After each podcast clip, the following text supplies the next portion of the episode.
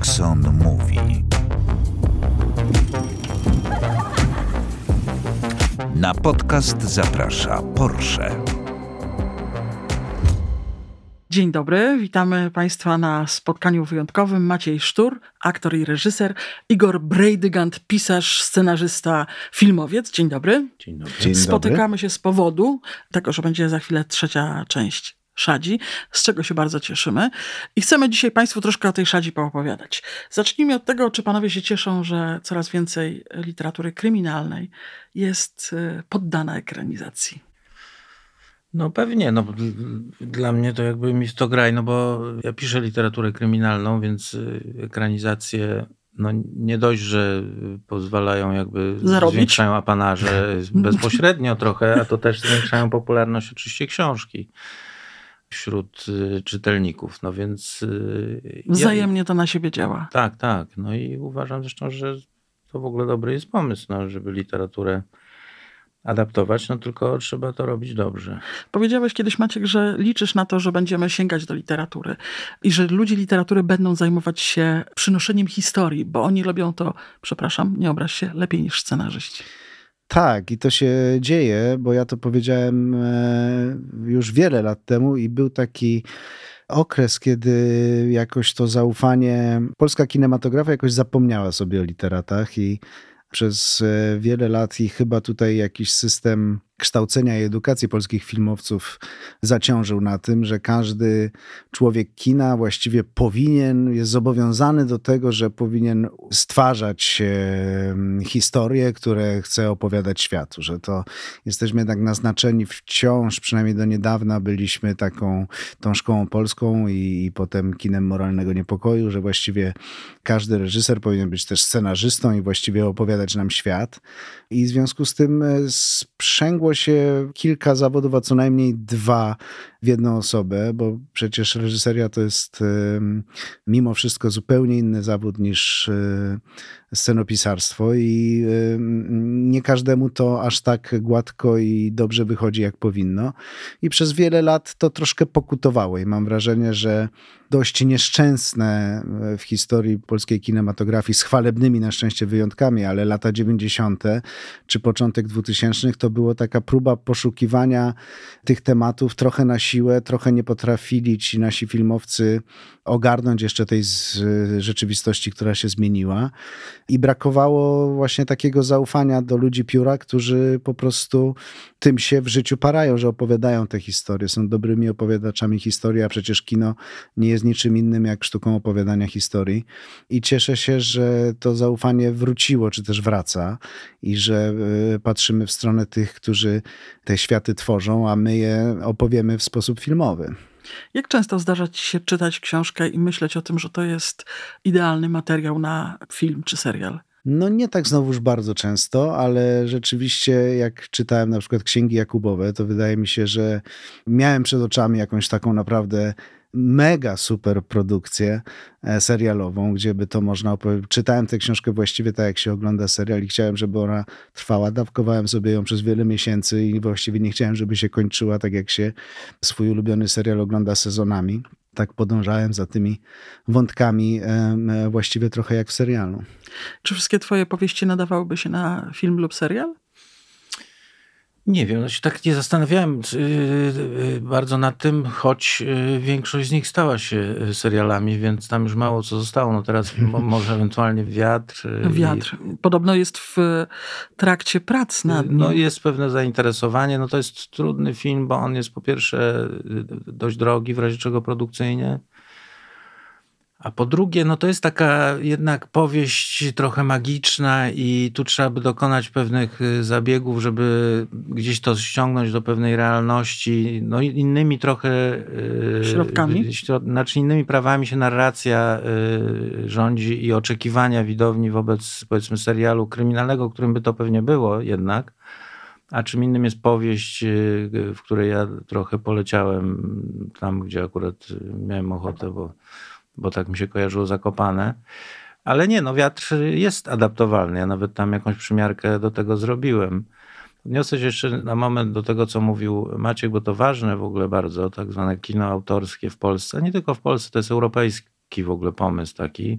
Pokłosiem tego jest też to, że na przykład w momencie, kiedy my piszemy scenariusze jakieś, bardzo precyzyjne i bardzo przemyślane i tak dalej, i później przychodzi reżyser, to bardzo często zdarza się tak nadal, e, że on jest zdarzony tak ogromną estymą, że cokolwiek by nie robił potem przy tych scenariuszach, co hmm. zdarza się nie jest do końca szczęśliwe, no to producenci to przyjmują e, jakby w ukłonach i, i z dobrodziejstwem inwentarza. No i to właśnie to też jest efekt tego tak, kina autorskiego, moralno-polskiego, czy europejskiego, czy reżyser. To jest jakby ta postać, postać najważniejsza.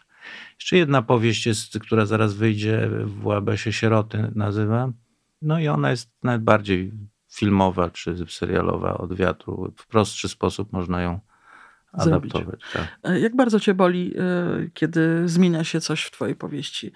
Coś się wyrzuca, coś się dodaje. Wygląda to inaczej niż e, w powieści. Znaczy często ja sam to robię, więc y, czasem z auto jakby to refleksji wynika, no czasem z jakichś wytycznych y, ludzi mądrzejszych i rozmów i tak dalej. Jak się dodaje, to mnie nie boli w ogóle. Na przykład świetnym przykładem jest pierwsza szać, gdzie postać Maćka, czyli Wolnicki, została bardzo rozbudowana w sensie jego przeszłości i tego, z czego on się wziął, z jakich, skąd to zło, undemalum i tak dalej. I to jakby był, uważam, że wartość dodana y, bardzo dobra. Ale no bywa, że oczywiście to wszystko zależy. No, jeżeli to najprościej rzecz ujmując, jeżeli uwagi i zmiany proponowane są rozsądne, to lubię, a jak są nierozsądne, to nie lubię. Ja zauważyłem, że właśnie często po tym można rozróżnić profesjonalistę od amatora. I mówię to również jako od czasu do czasu piszący amator. Znaczy, jeżeli coś robimy amatorsko, i nam coś wyjdzie, na przykład gdybym ja w tej chwili zaczął e, robić krzesła, tak? I gdybym stworzył coś, co jest chociaż trochę podobne do krzesła, byłbym tak zachwycony tym faktem z pewnością i tak dumny że z siebie, że po krzesła. prostu bym kazał e, całemu światu się tym krzesłem zachwycać, no bo przecież ja myślałem, że nie potrafię robić krzesła, a oto proszę, jest krzesło, może proszę nie siadać, bo może być różnie, ale jednak jest to krzesło moim zdaniem. I nikt mi nie powie, że nie.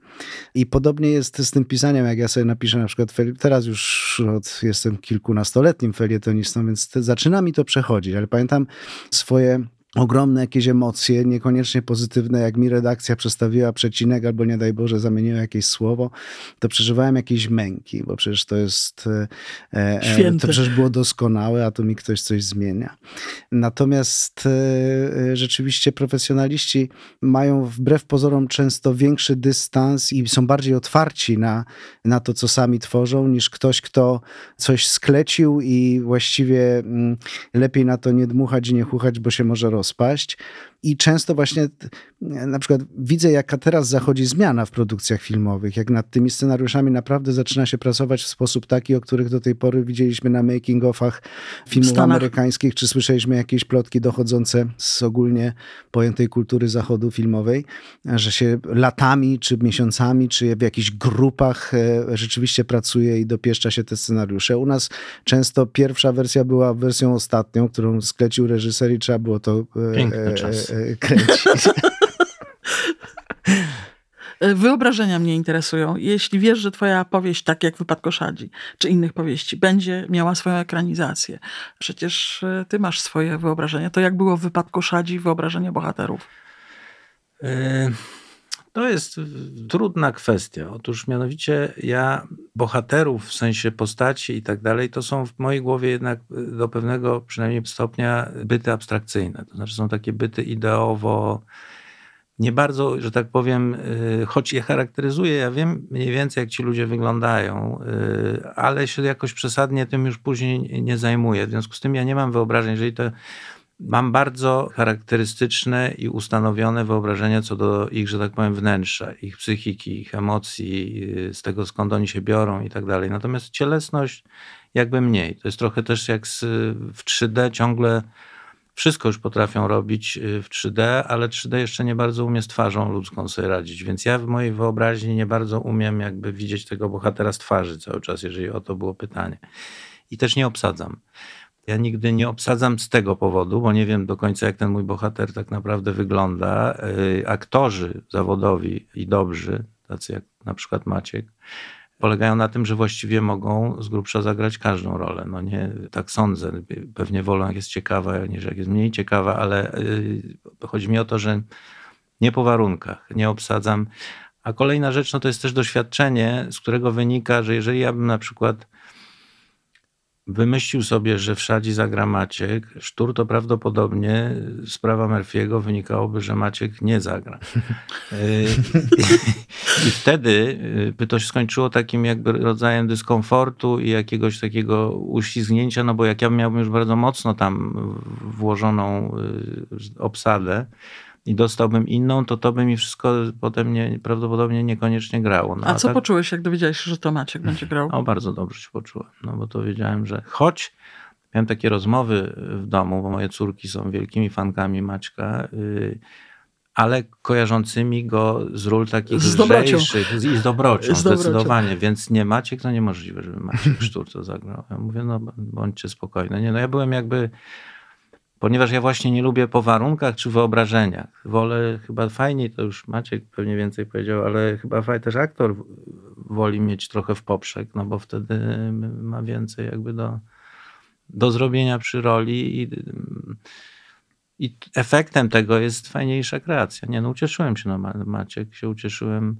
prawie ja, tak ja bardzo, jak się dowiedziałem, że Boguś zagra w Paradoksie. ale jestem Czy to spokojny. prawda, że ty nie rozpoznajesz twarzy dobrze?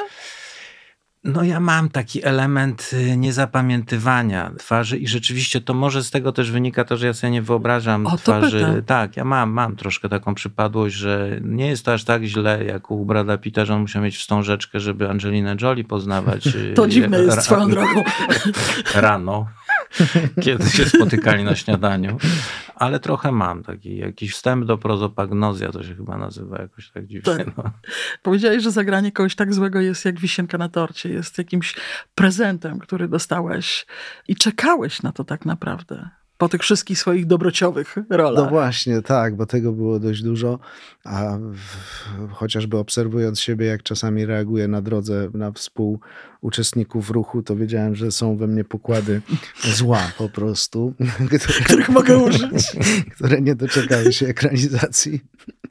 No i wisienka na torcie, która chyba polega na tym, że no, w ogóle zacząłbym od tego, od czego ty zaczęłaś, tak? Że opowieści kryminalne jednak mm, są wciąż w rozkwicie, a to chyba z tego prostego powodu, że e, kino nie może żyć bez emocji. No i te historie kryminalne, te emocje mm, właściwie a priori generują, że ktoś kogoś zabił i ktoś ucieka, no i teraz czy go złapią, czy on znowu zabije. No więc na tym polega duża część historii, żeby tego widza przykuć przed telewizorem, bo on od razu jest tym zaciekawiony, no co to będzie z tym złem.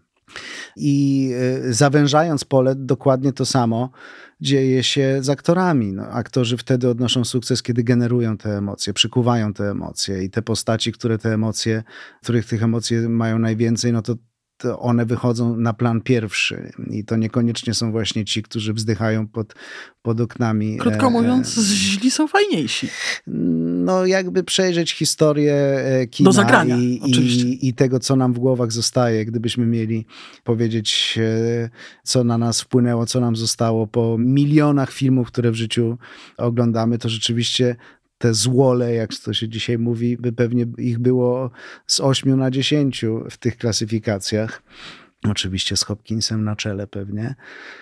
Z Milczenia Owiec e, i paru jeszcze innych. Mm, także rzeczywiście sama ta informacja, ja robię ciekawe czasami eksperymenty z moimi studentami w Akademii Teatralnej, polegające na tym, jak kontekst buduje to, co gramy. I rzeczywiście, jeżeli ten kontekst jest bardzo mocny, a tak w przypadku seryjnego mordercy jest chyba najbardziej, no to wtedy te emocje, właściwie aktor pozostaje takim, w mojej opinii, takim medium, takim ekranem, na którym emocje widza się odbijają i te role są o tyle też wdzięczne, że właściwie nie trzeba się aż tak gimnastykować jak przy różnych innych rolach, bo wystarczy, trochę wystarczy być, to znaczy oczywiście nie jest to zwykłe bycie, trzeba je jakoś tam podkręcić, ale tak naprawdę ilość środków aktorskich i tak zwanych wygłupów i wygibasów i minoderii można bardzo, bardzo ograniczyć i mieć, wymyślić sobie, nie wiem, mocne spojrzenie i, i postawę ciała i to często wystarcza, bo i tak A ty te sobie emocje wymyśliłeś? No oczywiście na tym polega moja praca. Mhm. Tak, tak, tak. Ale właściwie granie tej roli przez te trzy sezony to jest duża przyjemność i nie mogę powiedzieć, żeby to była jakaś wielka trudność. Raczej to jest taka frajda, że właśnie wchodzę i nawet jak się sympatycznie uśmiechnę, to to nawet bardziej działa niż robienie jakichś bardzo groźnych min. Jak ty się sympatycznie uśmiechniesz, to my mamy dreszcze. To jest ta sytuacja. No ale właśnie z powodu kontekstu. A, a aktor w takim ogólnym odbiorze serialu spija tę śmietankę i nawet widz nie do końca jest świadomy tego, co się z nim dzieje i przerzuca te swoje emocje na aktora, jak on to świetnie gra. Tak naprawdę to są te jego emocje, które w nim buzują, on coś przeżywa i no nie przyjdzie mu do głowy, żeby, przepraszam cię Igor bardzo, żeby e, e, scenarzystę nagrodzić, tylko nagradza aktora i to jest ta wielka niesprawiedliwość losu. Teraz zresztą w tym trzecim sezonie, o czym pewnie może powiemy, podjąłem się też zupełnie nowej roli wyreżyserowania paru wątków i to właśnie też była ogromna zmiana perspektywy. I sobie pomyślałem, że ci aktorzy są jednak potwornie rozbestwieni, bo przychodzą właściwie na gotowe, na coś, co jest efektem wielomiesięcznej, a czasami letniej pracy sztabu ludzi, prawdziwej, ciężkiej pracy, a oni przyjeżdżają, sypią sobie anegdotkami, wchodzą tam się powygłupiają, czasami nie pamiętają tekstu, paru linijek, co się mieli w domu nauczyć, a potem e, i tak duża część splendoru spływa na nich. Co nie zmienia faktu, że też potrafią być bardzo magiczni i wnosić do tych historii jednak prawdziwe życie za pomocą tej twarzy, właśnie o której dzisiaj rozmawialiśmy również. A propos twojej twarzy, to reakcje na twoją twarz uwielbianą, kochaną z powodu twoich poprzednich ról, a teraz są inne? Czasami ludzie reagują z Ja mam w, lękiem? Czasami uciekam sobie z miasta na wieś i tam e, spędzałem pierwszą falę pandemii i kilka kolejnych również. I akurat wtedy była premiera pierwszego sezonu Szadzi i pamiętam taki mm, wzrok mojej sąsiadki przez płot, jak, jak, jak codziennie na wsi chodziłem z tymi siekierami i piłami. A jednak, panie Maćku, zawsze wiedziałam.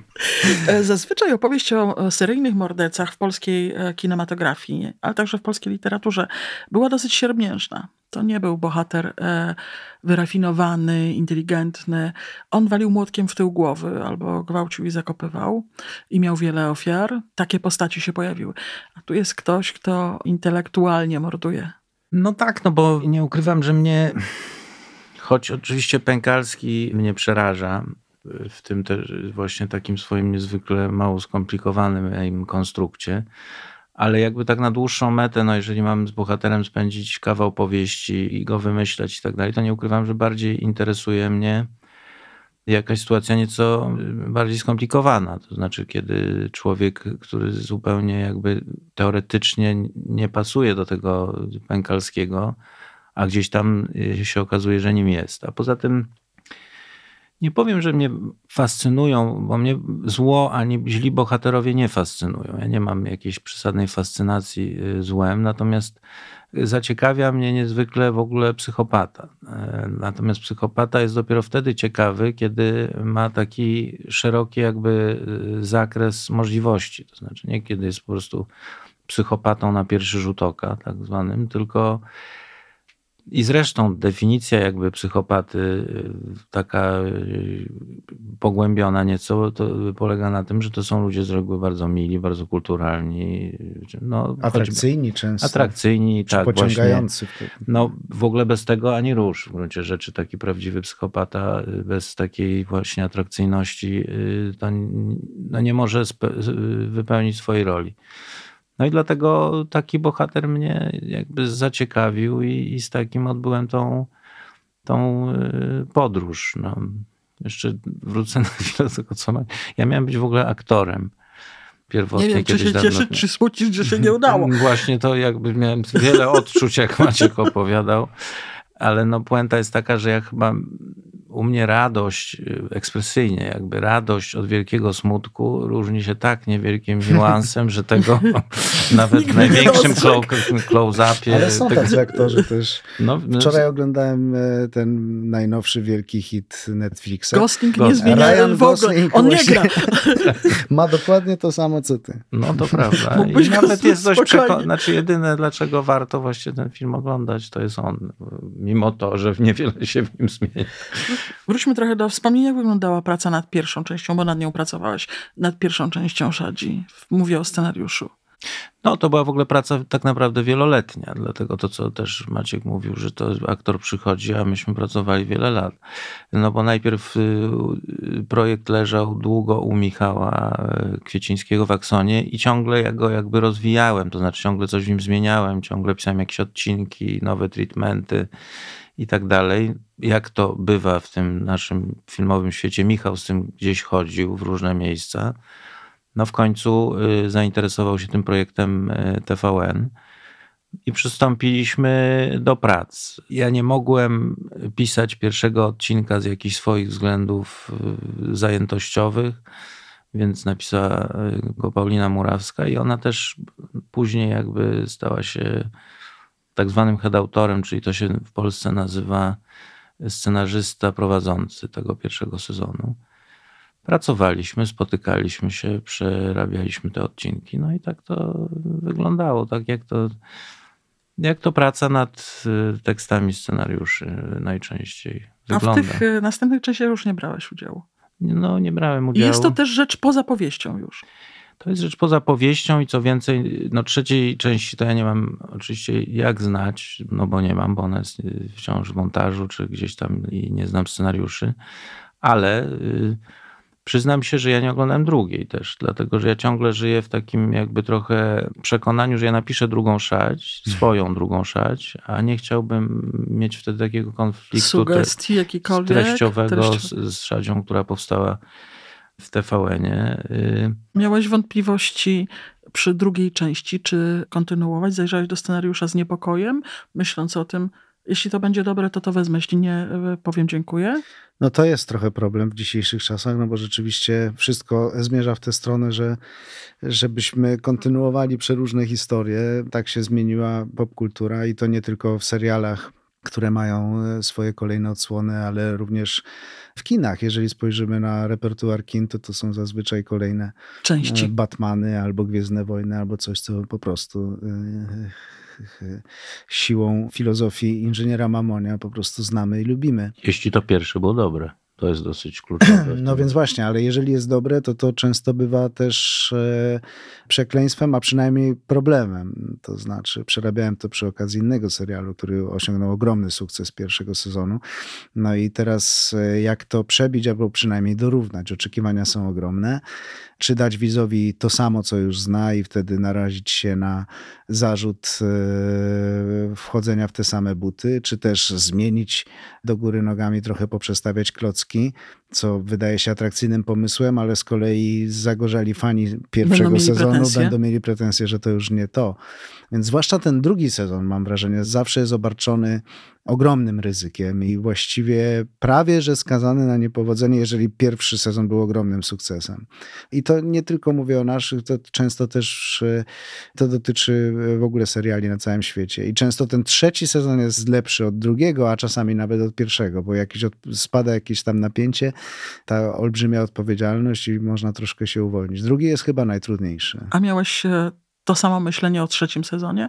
Ciągniemy to dalej. Czy to będzie miało tak sens? Jest, tak jest za każdym razem. Tutaj największy problem w kontynuowaniu Szadzi polega na wiarygodności tego, że jednego faceta można tak długo gonić i on może kolejne ofiary. To trzeba bardzo jakoś sprytnie zawsze uargumentować, że on jeszcze, ten pościg może trwać. No i nie wiem, e, nie sądzę, żebyśmy jak gra o Tron doczekali tam dziewięciu czy dziesięciu sezonów. Myślę, że, że za jakiś czas przyjdzie się, nie wiem czy już teraz, bo to też nie od nas zależy.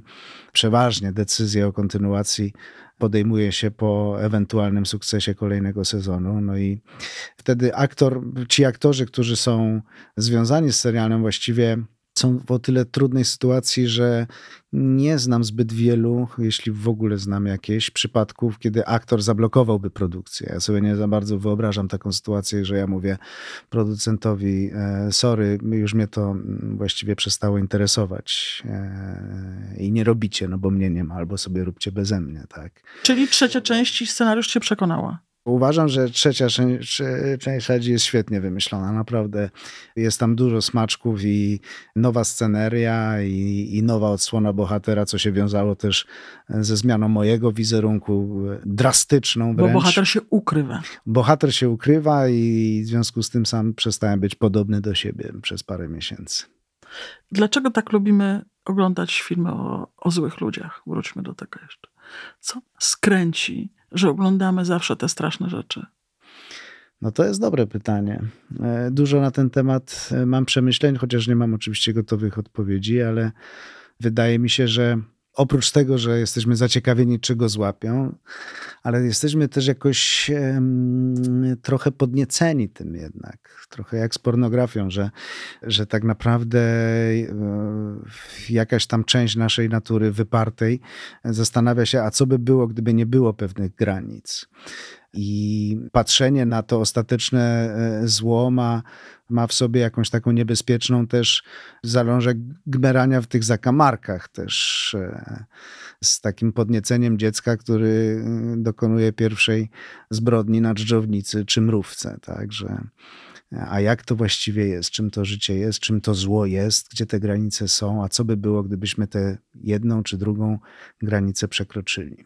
To ciebie a, a, a, oglądanie czy czytanie jest właściwie bezkarne, tak? bo możemy sobie to po prostu się w to bawić, albo przynajmniej udawać, że się bawimy i że to właściwie to w ogóle nas nie dotyczy, tylko sobie taką mamy rozrywkę.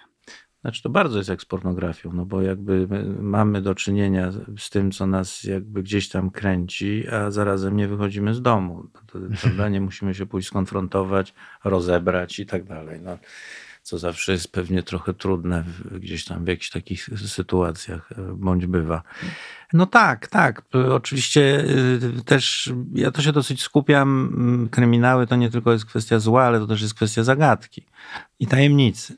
E, mnie się wydaje, że ludzie też lubią ten element takiej czegoś nieodgadnionego w życiu w ogóle, a w związku z tym też w tych historiach, które które my opowiadamy. I ty to mówisz, który zagadkę rozwiązałeś na początku Właśnie szadzi. miałem powiedzieć, no że, że po pod tym względem To, żeś trochę nas ryzykow... zaskoczył. Tak, tak. No tutaj figura, tutaj figura Bo raczej to jest inna. e, nie, myszki. Ale no. Za, no, ale zagadki jakby nie... Yy, zagadka jest nie... w innym miejscu, tak, a mianowicie zagadką pozostaje cała historia dla policjantki i zagadką jest przede wszystkim, czy ona sobie poradzi.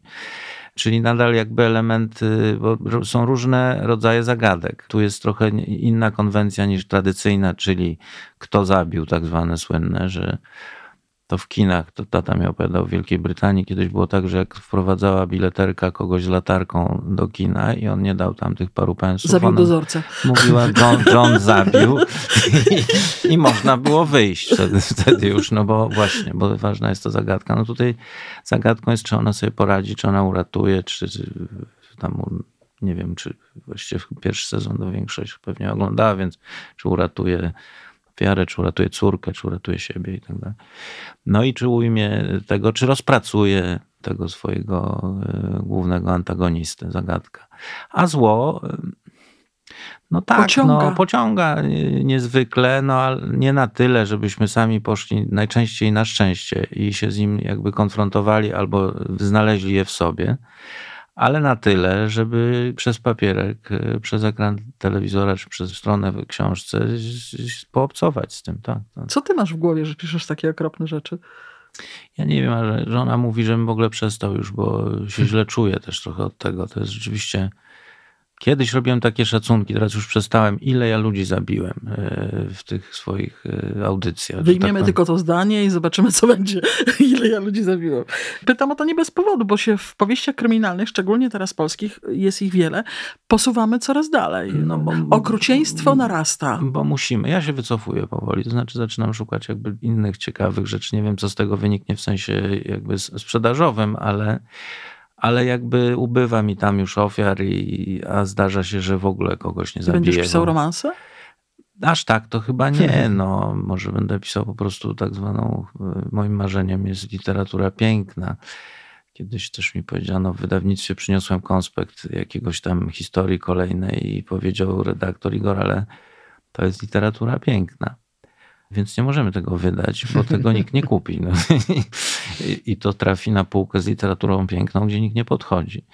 No więc, yy, znaczy to nie jest tak, że ja się zmuszam do kryminału, bo tylko, że ja lubię kryminał. Jeszcze ja mam taką cechę, ja jestem bardzo yy, człowiekiem takim zamkniętym, wycofanym i czającym się na zagrożenia. To znaczy ja cały czas patroluję świat pod kątem yy, możliwych zagrożeń. Wsiadam do samolotu, słucham silników, choć nie boję się latać.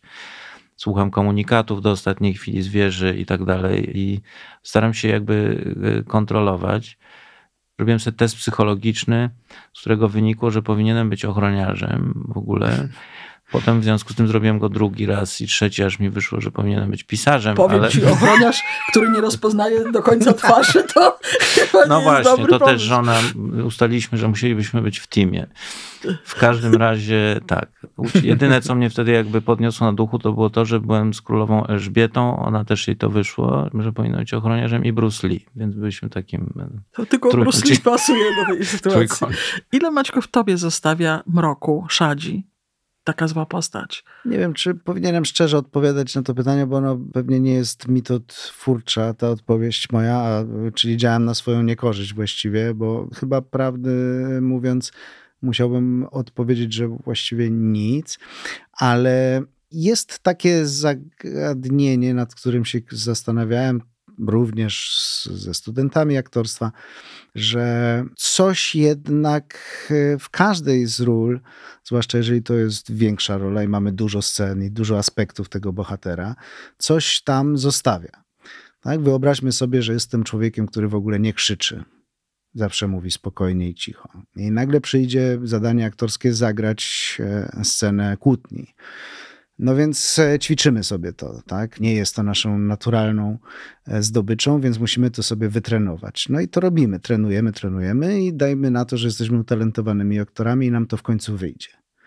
I gramy sobie taką scenę kłótni i ona świetnie wychodzi, widzowie są jej zadowoleni, reżyser i tak dalej. No i teraz film się kończy, albo teatr się kończy, sztuka. I my zostajemy w naszym życiu i dalej jesteśmy tymi spokojnymi ludźmi, którzy nigdy nie krzyczą, ale właściwie to raz krzyknęli. Zawodowo, co prawda, ale to zrobili i mają już ten sznureczek, wiedzą już, że jest taki sznureczek, który w razie czego można pociągnąć i krzyknąć. W związku z czym pytanie do psychologa bardziej niż e, do kogoś innego, czym jest osobowość, ale to właściwie nasza osobowość poprzez zagranie takiej sceny krzyku dostała jakąś nową umiejętność, jakąś nową ścieżkę, którą przynajmniej teoretycznie można podążyć. Więc oczywiście, że ci kolejni bohaterowie, nawet ci źli, zostawiają w nas jakieś możliwości, jakiś ten wachlarz naszych możliwości reakcji powiększają, co oczywiście nie oznacza, że zamierzam mordować blondynki od teraz, ale gdzieś sposób e, przejawiania swojej codzienności, swojej natury, pewnie jakoś minimalnie tam się z każdą rolą troszkę zmienia. I dlatego niektórzy aktorzy, ja bardzo całe życie staram się być sobą i żeby nie wpaść w taką pułapkę zagrywania się w życiu, co jest przypadłością wielu aktorów, którzy w pewnym momencie już do końca nie wiedzą po prostu, co to jest on, a co to jest Kreacja. e, jakiś zlepek tych postaci, które grał. Można się w tym właściwie pogubić, no bo, no bo eksperymentujemy na tych naszych emocjach i naszym ciele, naszą mimiką, głosem, gestem. I właściwie czasami do końca już nie wiemy, czy jak ja tutaj siedzę z wami i rozmawiam, to jest Maciej Sztur, czy to jest jakaś kreacja jednak Macieja Sztura na potrzeby podcastu. I ja mam nadzieję, że jestem tutaj naturalny, ale też troszkę się staram być naturalny. I te granice są bardzo, bardzo cienkie i, i płynne. No, ale to mamy wszyscy, to znaczy to nawet i nie aktorzy mamy to, że wiesz, No tak, tylko my mamy większą wiem, świadomość tego, że- e, że jeżeli tego ja używamy. podkreślę jakieś słowo, to ono wywoła prawda, e, e, no tak. dany efekt, tak? Mamy, no, na tym my pracujemy, że, że jesteśmy po prostu dużo bardziej świadomi tego, co nasze ciało i w ogóle przejawianie swojej osobowości fizycznie, głosem i mimiką jakie wrażenie wywoła na Wywołuje. widzu. Jakie instrumenty Tak, macie tak. Do, dyspozycji? Tak, aczkolwiek jest w ogóle taka grupa ludzi, którzy na pierwszy rzut oka już nie będąc net aktorami grają.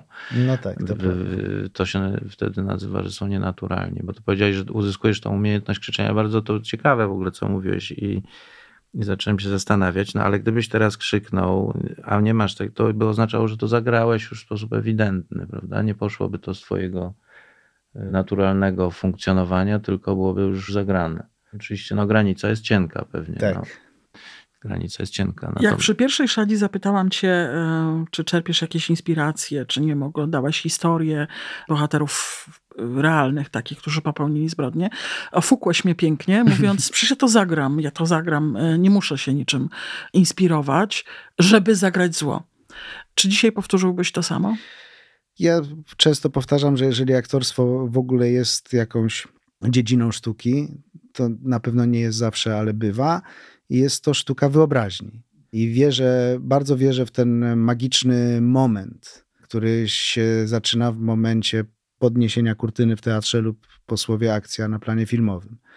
I choćbym nie wiem, ile ćwiczył w domu, co nie znaczy, że nie ćwiczę, bo trzeba ćwiczyć i odrabiać lekcje i zadanie domowe, jak się na, teraz za chwilę muszę jeździć na motorze, za chwilę będę musiał odbyć parę lekcji, żeby to po prostu uwiarygodnić i się nie zabić przy okazji. Natomiast yy, choćbym nie wiem, ile ćwiczył, to i tak dla mnie osobiście, yy, w mojej metodzie pracy, tym absolutnie magicznym momentem jest yy, ta sekunda, w której ja nie tylko widzów i współtwórców, ale przede wszystkim siebie samego muszę oszukać, że to się dzieje naprawdę. I im bardziej mi się to udaje, tym będę po prostu lepszy i tym.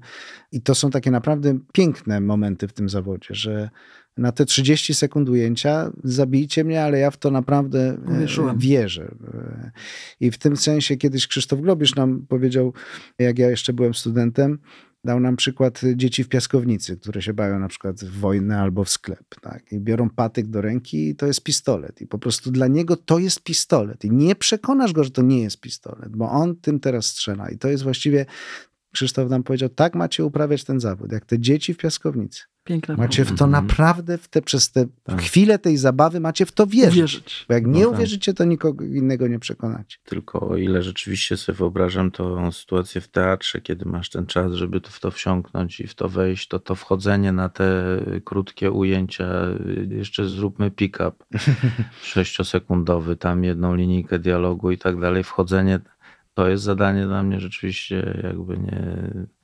niewyobrażalne. To znaczy łatwiej mi sobie wyobrazić, żebym półtorej godziny na scenie w teatrze jakby w jakiś, wszedł w jakąś y, rzeczywistość i tam pozostał. Natomiast to jest naprawdę szapoba. To o inspirację ciebie zapytam. Gdzie ty szukasz swoich psychopatów, swoich psycholi? Rodzą się też w twoim głowie w teatrze wyobraźni, czy... Tak, tak, no, w, w głównej mierze. Plus oczywiście no, jestem jakoś tam naczytany, natomiast ja zawsze mam problem z tym, żeby wskazać skąd jakby była inspiracja. To znów anegdotycznie powiem, jak mnie pro- proszono w, przy paradoksie, żebym, panie Igorze, bo ludzie lubią słyszeć, że to jest na prawdziwym. Jak jest na prawdziwym, taka jest tendencja. To jest lepiej niż jak jest na nieprawdziwym y, i takim z głowy. No więc czy coś jest na prawdziwym? Panie, niestety przykro mi, ten odcinek nie, też nie. To jest jakby ten.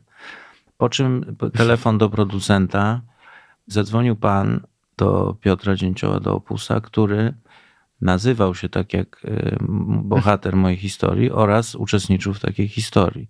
To oczywiście nie jest przypadek żaden y, kosmiczny, tylko ja przeczytałem coś gdzieś w gazecie i, na, na tym i to zostaje. Tak. To, no plus y, może, no szukam też oczywiście w głowie, próbuję, no może takie y, z komputerem w zamknięciu aktor, rodzaj aktorstwa uprawiam w końcu jednak wreszcie. No bo szukam tego w razie czego psychopaty też w sobie, sobie. w tym sensie, że próbuję sobie wyobrazić, jakby to było. No, y, co ja bym kombinował wtedy, jakbym na przykład próbując uniknąć tam z, y, spra- przy zabijaniu raczej nie, to po prostu opisuję dosyć, bo to już jest za daleko posunięte może wyo- ruch wyobraźni. Natomiast y, Ale wiele tak, no muszę z, nim, z nimi być, z tymi ludźmi. No. Niezwykle ciekawe, co opowiadasz, bo to jest z kolei też mój dokładnie e, ten sam proces w drugą stronę staram się ja zawsze robić, e, przygotowując się do grania. I też znowuż powtarzam, bo to dużo opowiada o moim zawodzie, to co ja mówię studentom, ale to również mówię studentom. Wszyscy marzycie pewnie o kreacji, żeby stworzyć bohatera, jakim nie jesteście, ale to jest złe myślenie.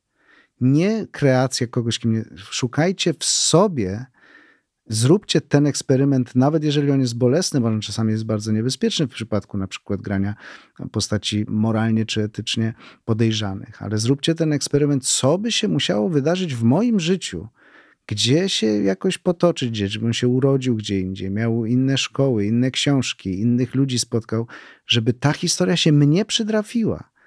I szukajcie w sobie takich e, przejawów e, swojej osobowości, które są marginalizowane, i rzadko e, się zachowujemy w ten sposób, ale taką weźcie taką jedną, drugą i trzecią cechę i ją rozwincie na potrzeby tej, tej Z historii. tych spychanych głęboko. tak, tak, ale to wciąż musicie być wy. Na szczęście jeszcze do tego trzeba mieć uszkodzony mózg. Znaczy to, to jest, to jest tak. zlepek tych dwóch rzeczy zawsze. Zresztą przy różnych chorobach psychicznych też. Czyli jakiś rodzaj fizjologicznego jednak yy, Uszkodzenia? aberracji w Tak. mózgu, tak, czegoś tam gdzieś nie w tym miejscu, za dużo, za mało.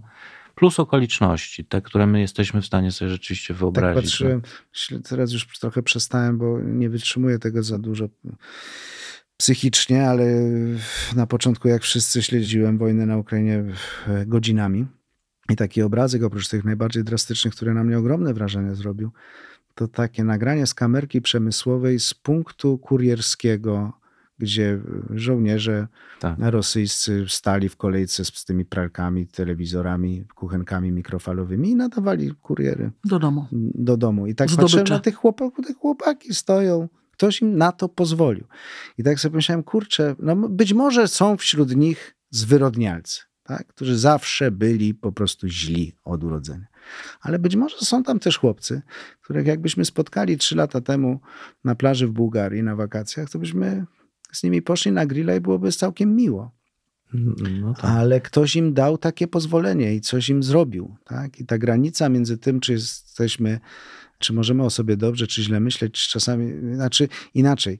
Jest ogromną pułapką myślenie o świecie w kategoriach czarno-białych i dobra i zła, że są dobrzy ludzie i źli ludzie. Nie, nie. To, to jest bardzo usypiające czujność. I ja jako aktor staram się w- często robić dużo boleśniejszy i trudniejszy eksperyment na własnym organizmie, to znaczy, a może czasami ta granica między dobrem i złem jest e, bardzo umowna i bardzo, że ta droga do zła jest o wiele bliżej niż nam się wydaje, bo lubimy myśleć, że to my jesteśmy ci dobrzy i w ogóle zło to nie my.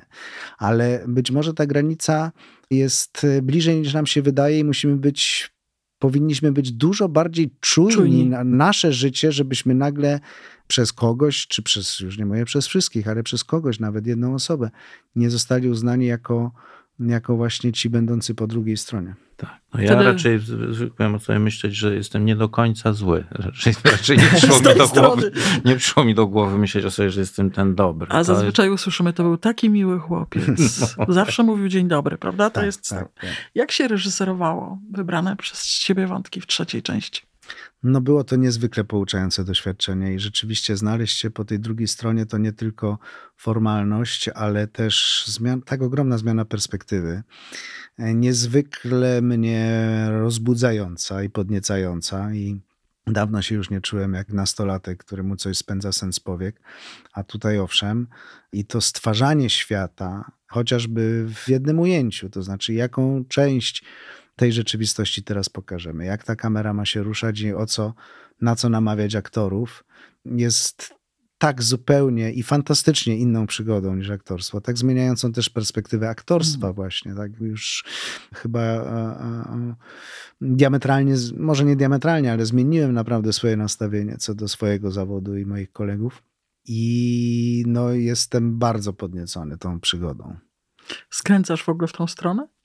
Coraz mi bardziej. tak życie trochę skręca, tak, bo właśnie mam tych swoich studentów, których już dziesiąty raz dzisiaj wymieniam, ale z nimi robię filmy, piszę dla nich jakieś tam scenariusze i już tych filmów zrobiliśmy pięć, w tym jeden ostatni, najnowszy, m, pełnometrażowy.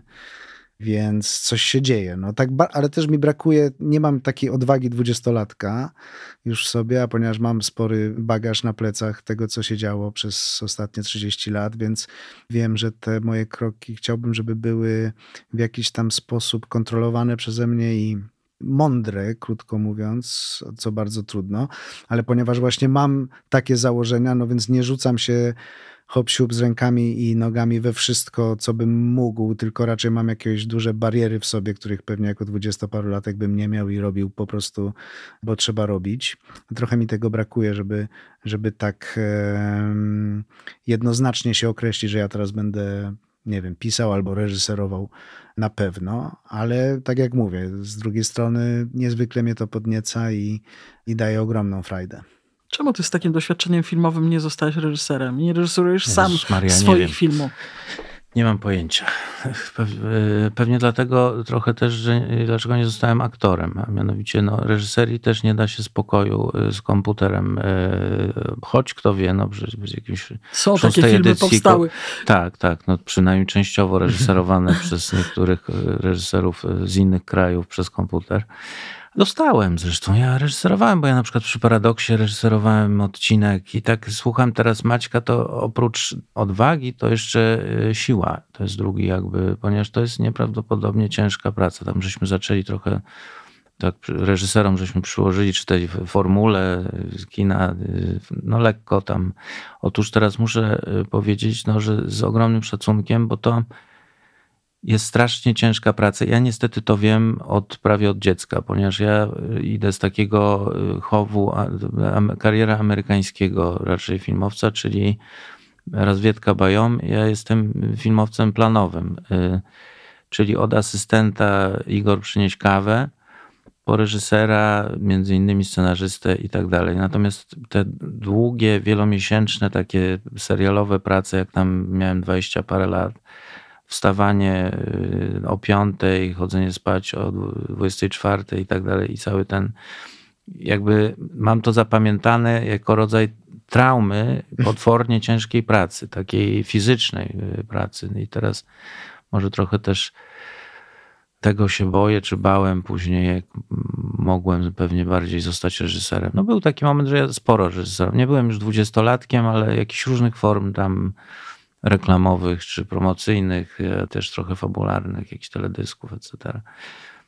Jakoś się wycofałem, może niedobrze, no nie wiem, ciężko mi. E, Mam taką e, trochę wiarę w to, że wszystko się toczy jednak tak, jak powinno. To znaczy, ja dosyć w karmę ufam, że tak powiem, sile wyższej. To, co powiedział Maciek o reżyserii, pisząc nabrałem nieprawdopodobnie i reżyserując zresztą też szacunku właśnie do tej siły wyższej, bo jak się ma wymyślić y, tej wielkości fragment, y, wielkości paznokcia fragment rzeczywistości, to się widzi, jak nieprawdopodobnie to jest złożona struktura y, tych zależności, tego wszystkiego, ile jakby jest w tak małym punkcie rzeczywistości, więc wymyślenie tego wszystkiego, co nas otacza i to jest naprawdę kupa roboty. Jak stworzenie świata. Tak, no E, właśnie. Dlaczego warto obejrzeć trzecią część Szadzi, która będzie miała swoją premierę we wrześniu? No myślę, że scenarzyści zastawili, skonstruowali właśnie tę zagadkę w nowej odsłonie. Mamy nową scenerię e, bardzo pięknego miasteczka, w którym ukrywa się nasz złol.